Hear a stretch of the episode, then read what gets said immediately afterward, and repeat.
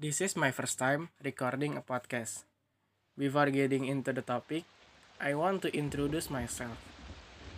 I'm Afdal Isra Kindi. We are certainly familiar with the word of job.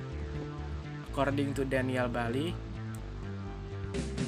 job is an intellectual activity which is, lear- which is learned to be an expertise, makes routine activities, and has technical and moral skills in the community.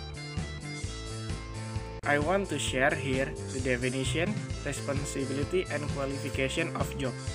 Not much, not much, just two jobs. The first is president director.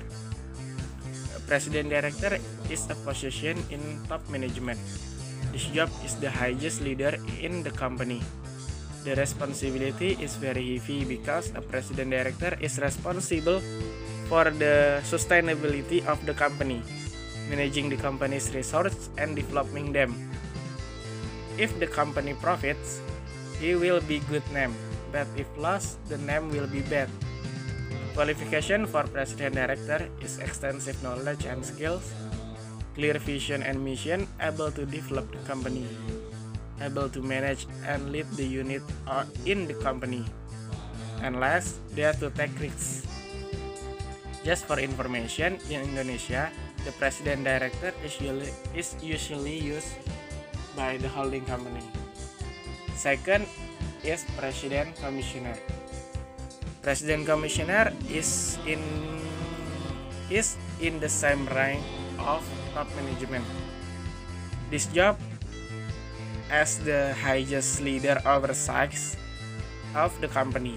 The responsibility to ensure the company runs according to GCG guidelines, oversees the performance of the board directors, provides input the, to the board of directors, and report all important company activities to shareholder.